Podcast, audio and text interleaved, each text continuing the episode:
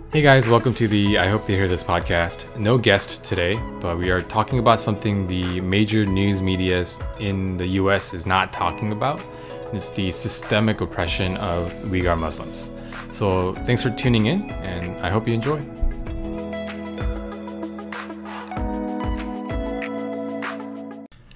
Hey guys, welcome to the I Hope They Hear This podcast. And if you are a longtime listener, first of all, thank you very much.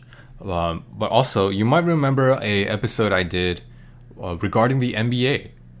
It was f- roughly 40 episodes ago, so around 40 weeks ago, maybe a little bit longer than that. I did an episode on the NBA, and during that time, the reason that I recorded that podcast, that episode, was because there was a lot of backlash that the NBA was facing.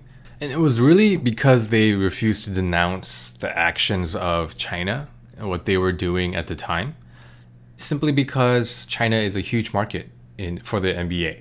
Because of that, NBA does not want to get on the bad side of the Chinese government because the Chinese government has the ability to pull their games from their airwaves, from their programming for their broadcasters. And if that happens, the NBA loses a huge market. They lose millions in merchandising and all of that. And if you remember, Yao Ming was, I think he was the first Chinese American in the NBA. And the team that he played for was the Houston Rockets. And at the time that I researched, uh, this was again 40 plus weeks ago, uh, when I researched this, Houston Rockets was hugely popular in in China, and I'm sure it had a lot to do with Yao Ming being a part of that team for so long. So the NBA has huge economic incentive to not not make the Chinese government mad. So, and that's the reason why I talked about that during that time because the Chinese government was doing something very reprehensible, morally outrageous. And I'm sad to say that it's still going on and if if anything it's gotten worse.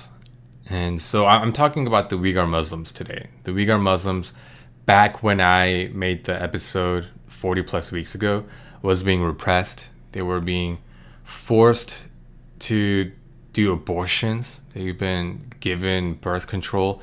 The Chinese government really was trying to stamp them out as a people group. They didn't want them running around in their Xinjiang province, which is I think 90% of Xinjiang province is these Uyghur Muslims, 11 million of them. And the Chinese government was actively doing just morally heinous things to try to get these people either in line or stomped out. So I'm, I'm talking, I'm going to be talking about them a little bit more today.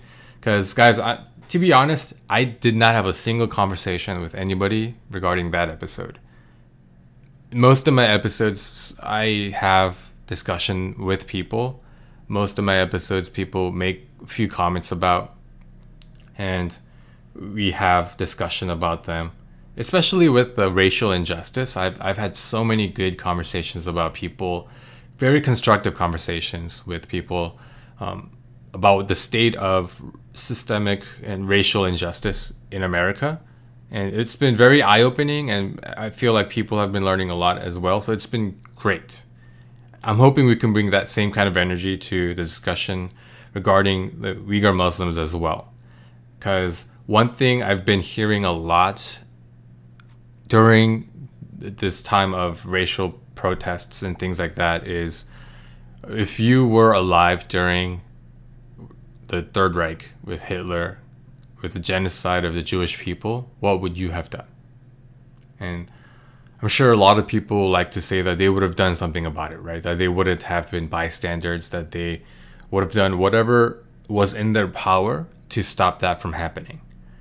Well, now you have your shot at doing exactly that. There is genocide based on ethnicity happening in China. So let's just talk a, a, little bit about what's happening there. In the Xinjiang province, Xinjiang province of China, 90% of the population is Uyghur Muslims. And Uyghur Muslims, there are 11 million of them, but they are Xinjiang is in China, but the Uyghur Muslims are very distinct people group from the rest of China. So if you think about people in Beijing and you try to take their culture, their language, their ethnicity, and think that that's what the Uyghur Muslims look, you would be completely wrong. Uh, Uyghur Muslims, if you look at their ethnicity and what they look like, they look closer to Middle Eastern um, than than East Asian. So um, they they look very different from the rest of China. They have their own language, they have their own culture, and if you look at their history, they've been they haven't had a good relationship with the Chinese government. They've fought for their independence. There have been rebellions, and if you go even further back, they've been exchanging hands um, in terms of like who would come in conquer them, who would come in and who else would come in and conquer them. But in, in recent kind of modern history, the Uyghur Muslims have gained their independence in the 1940s, in the 1930s. Um, it was with the help of Joseph Stalin. And I think they still refer to themselves as Eastern Turkestan. Turkestan. Um, none of I've read all of these guys, so I'm not sure if I'm pronouncing any of these right. But yeah, so that is just to show you how distinct of a people group they are from the rest of China and why China, who is, you know, they like to have control over their people, um, why China would be upset about this. So, what is China doing to get them in line and get them to become more assimilated to what they're about? Um, they've established these quote unquote re education camps. And through satellite images, they actually look just they, they look more like prisons, at least from the outside. There there are walls, there are these watchtowers that I, I, is that what they're called in, in prison when you know there are these little rooms or, or stations where people on strategically placed around the walls. Um, yeah, there are people making sure that they can't just volu- voluntarily or willingly run out and leave. So it looks it looks and feels more like prison to me. And these re-education camps, their goal is to indoctrinate these Uyghur Muslims to adopt the Chinese way of life, quote unquote. And the, pretty much to brainwash them into believing and thinking that the Chinese government is the best and that their religion is wrong and that their culture and way of life is incorrect. Just let that sink in as an American. Let that sink in and think about how disgusting and wrong that is. How horrible that is. Imagine that 10% of your people. We didn't mention that in these re-education camps there are a million Uyghur Muslims and there are 11 million Uyghurs in the Xinjiang, Xinjiang province. So close to 10% of this people group are currently in re-education camps, being indoctrinated daily, being told that their way of life is is not correct, in hopes that the Chinese government can blot out the Uyghur way of life. And as if that isn't bad enough, not only are they being indoctrinated to believing all these things, they're also being used as slave labor to produce products that are being sold globally. And apparently, one of the things that they're producing is face masks, surgical face masks that, um, and someone reported that they can actually trace the supply chain, and there have been shipments that came into the US.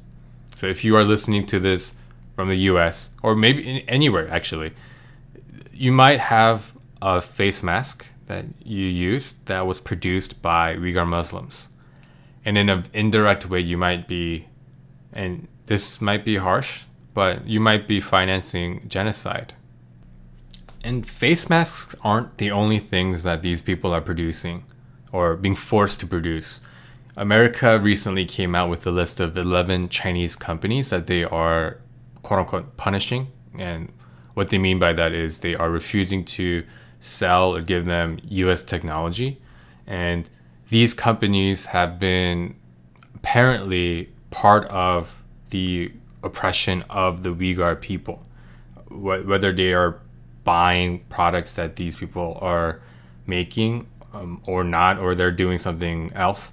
I'm not I'm not exactly sure, um, but America has come out and said these 11 companies we've identified as active agents in the repression of the Uyghur Muslims, and one of these companies was or is O Film, the O Film company, O F I L M, and they are a producer of tech components, and apparently, a lot of their components go into a lot of everyday household tech products, such as the iPhone, such as Samsung Galaxies, um, even Dell, uh, Microsoft. All these big tech companies might have had or might have been supplied by O Film. So even that, guys, when you look at your iPhone, that might have had a role in repressing and oppressing the yeah the Uyghur Muslim. do you want me to get into the really bad stuff? Because I'm I'm just trying to ease you guys into this right now. Um, if, yeah, let, let's talk about the really bad stuff that is happening to the Uyghur Muslims. First of all, the level of su- uh, surveillance that that is being done onto these people it's staggering. Their their phones are being tapped. Their messages online are being monitored, and if there's a hint of being defiant toward the Chinese government, or really they, they find any excuse if if there is reason to believe that they're being r- more Muslim, I guess they're they're being picked up. Uh, how do you think they filled these re-education camps with a million Uyghur Muslims? They're basically just picking people up on the smallest of things to say you need re-education. You need to you've done something wrong against the Chinese government and therefore you need to be re-educated. So people are being picked up left and right um, and being put into these re-education camps. And th- there have been reports by people who are actually there that uh, Uyghur Muslims are being beaten, interrogated to give up their friends and family so that they can be picked up. And the, the really heinous stuff is there are reports of Uyghur Muslims, um, their body parts, their organs being harvested and being put out on the black market and, and so the re-education camps they're an effort to culturally stop the Uyghur Muslims from growing to to get them indoctrinated into the Chinese way of life, right? But physically, they're stopping the growth of Uyghur Muslims by forcing abortion upon pregnant Uyghur Muslims. They are force forcibly placing IUDs, so the uh, birth control devices, into women so that they can't get pregnant. I mean, this is genocide in in modern day. I, I, I will admit, I guess, I will concede that Chinese government is not killing Uyghurs on sight. Sure, kudos for them on that, but really look at it. If if you look at what they're doing to the Uyghur Muslims, they're they're basically giving them a choice: either fall in line or die. Fall in line, do what we say or your culture, your way of life, your people group, your ethnicity, we're to stamp out.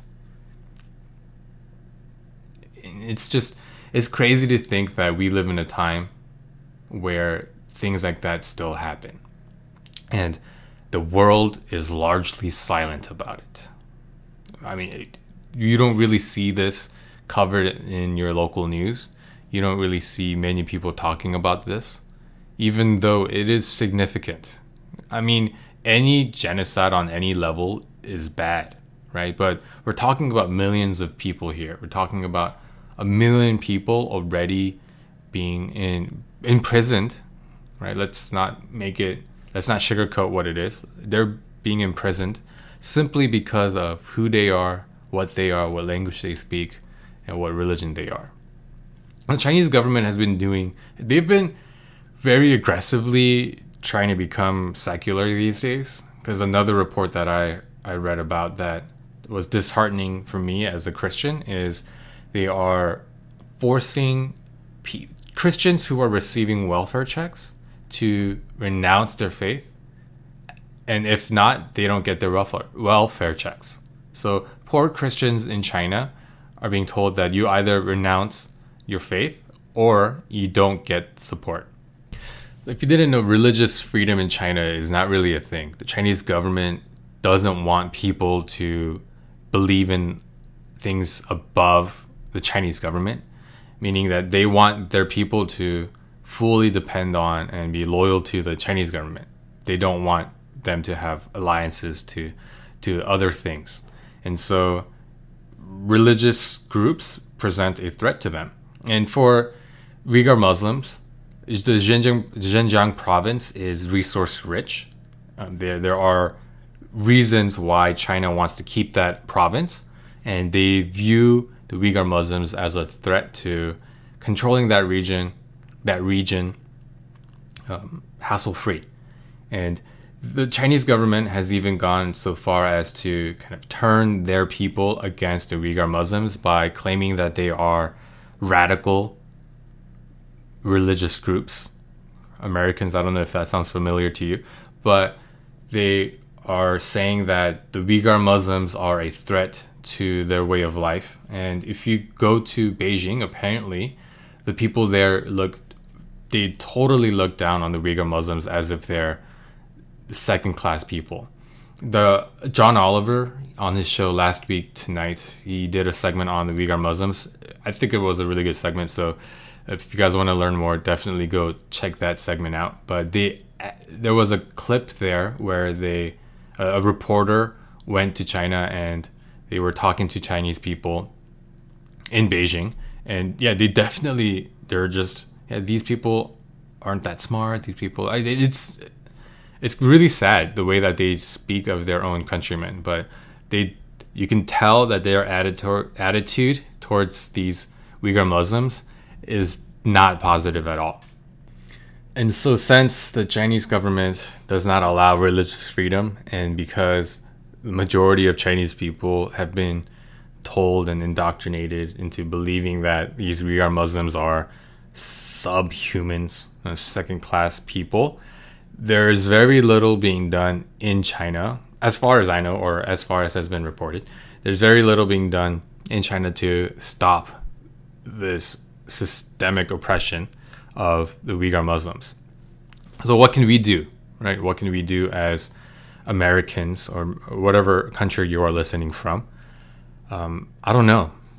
I, I, wish there was a link I could send you to say donate to this organization and they'll help Uyghur Muslims or or things like that. But I actually couldn't find something that was kind of prominently out there as the driving force to stopping repression, oppression of the Uyghur Muslims. But I couldn't find anything. If you guys know of anything out there, please let me know, and I will add that to this episode, or uh, I will, you know, add it to my Instagram and things like that. But I couldn't find anything, and the only thing I can think to for you as an individual to help the situation is by letting companies know. So I'm, going to refer back to the John Oliver segment. He claims or he identified Nike as one of the companies that in their supply chain might include the Uyghur Muslims. And Nike has since come out and said that that's not true. But there are companies that you might be buying product from that might be involved, that might be uh, might have their supply chain tainted by um, forced labor by the Uyghur Muslims. So if, if that is true, I think what we need to do as consumers is to be responsible and research some of these things and try to see if that is happening. So one thing we can do is make a clear statement to Nike saying, I don't know, write them emails, whatever it may be, make a clear statement that we don't want you guys to be active participants in the repression of a people group. And yeah, if not Nike, if there are like like I mentioned, uh, Samsung, Apple, all. If you're listening to this on your phone, the maker of that phone might be a part of that uh, by purchasing things from OFilm. So maybe make a statement to them. Um, again, boycotting maybe, maybe it's saying I refuse to buy these products, or by letting them know directly, messaging them. I mean, we just we gotta get this message heard, guys. We gotta we gotta make sure that people understand that we as a we as humans don't want to see other people being persecuted simply because of their culture and ethnicity. I'm, I think we made that statement very clear during these uh, Black Lives Matter protests and everything that's been happening with social injustice here in the U.S. And I think the world globally um, resonated with that because there were protests about police brutality in like China, in Korea, in countries very far from the U.S. So the world, humanity has made a very loud statement saying we will no longer tolerate the oppression of people based on what they look like and based on what type of people group they are. And I think we need to extend that message to China and, and to make sure they understand that it includes the Uyghur Muslims. So I, I think really what we can do immediately is to talk about it, is to make sure we know that this is happening. Because it's clear to me that not a lot of news outlets are going to cover this. Because, and the sad thing is, there's economic incentive not to cover this. America doesn't want to make China mad. I mean, China is a economic powerhouse, so that's just that's just a fact. America doesn't want to do I mean, American companies, they don't want to do anything that might anger one of their biggest markets in China. So I guess that's why not a lot of media outlets are covering this. But we as a people, we have social media. I think we need to, whenever you see things about the, the oppression of Uyghur Muslims, let's try to share. Let's try to share the, this message and let the people know, let the world know that this is happening. And as more people know, I think we'll gain more power to do something about it whether it's identifying companies that involved Uyghur Muslims in their supply chain or being able to identify organizations that are doing really good things to help the Uyghur Muslims. Whatever it is, I think we need a critical mass of people to understand that this is happening so that we can be effective in in doing something about it. So guys, thank you so much for listening today. I know this was really heavy and it's not something fun to talk about. But just think about the 11 million Uyghur people who live their day just in fear that they would be picked up to be forced into these re-education camps or or the government controlling whether or not they can have babies or the fear that they might be killed and have their organs harvested and sold on the black market. I, I can't even imagine. But guys, uh, thank you so much for listening. Um, if you have any questions or feedback, or if there are things that I should discuss further regarding the Uyghur Muslims, please let me know uh, via email at ihthtpodcast at gmail.com. That's I hope to hear this abbreviated podcast at gmail.com or on Instagram at I hope to hear this or on Twitter at ihthtpodcast. Yeah, I, would really love to have more conversation and discussion about what's happening in to, to the Uyghur Muslims. And yeah, it's I'm really hoping that we can rise up and do something uh, to help that situation. So once again, thank you guys so much for listening, and I'll talk to you guys next week. Bye.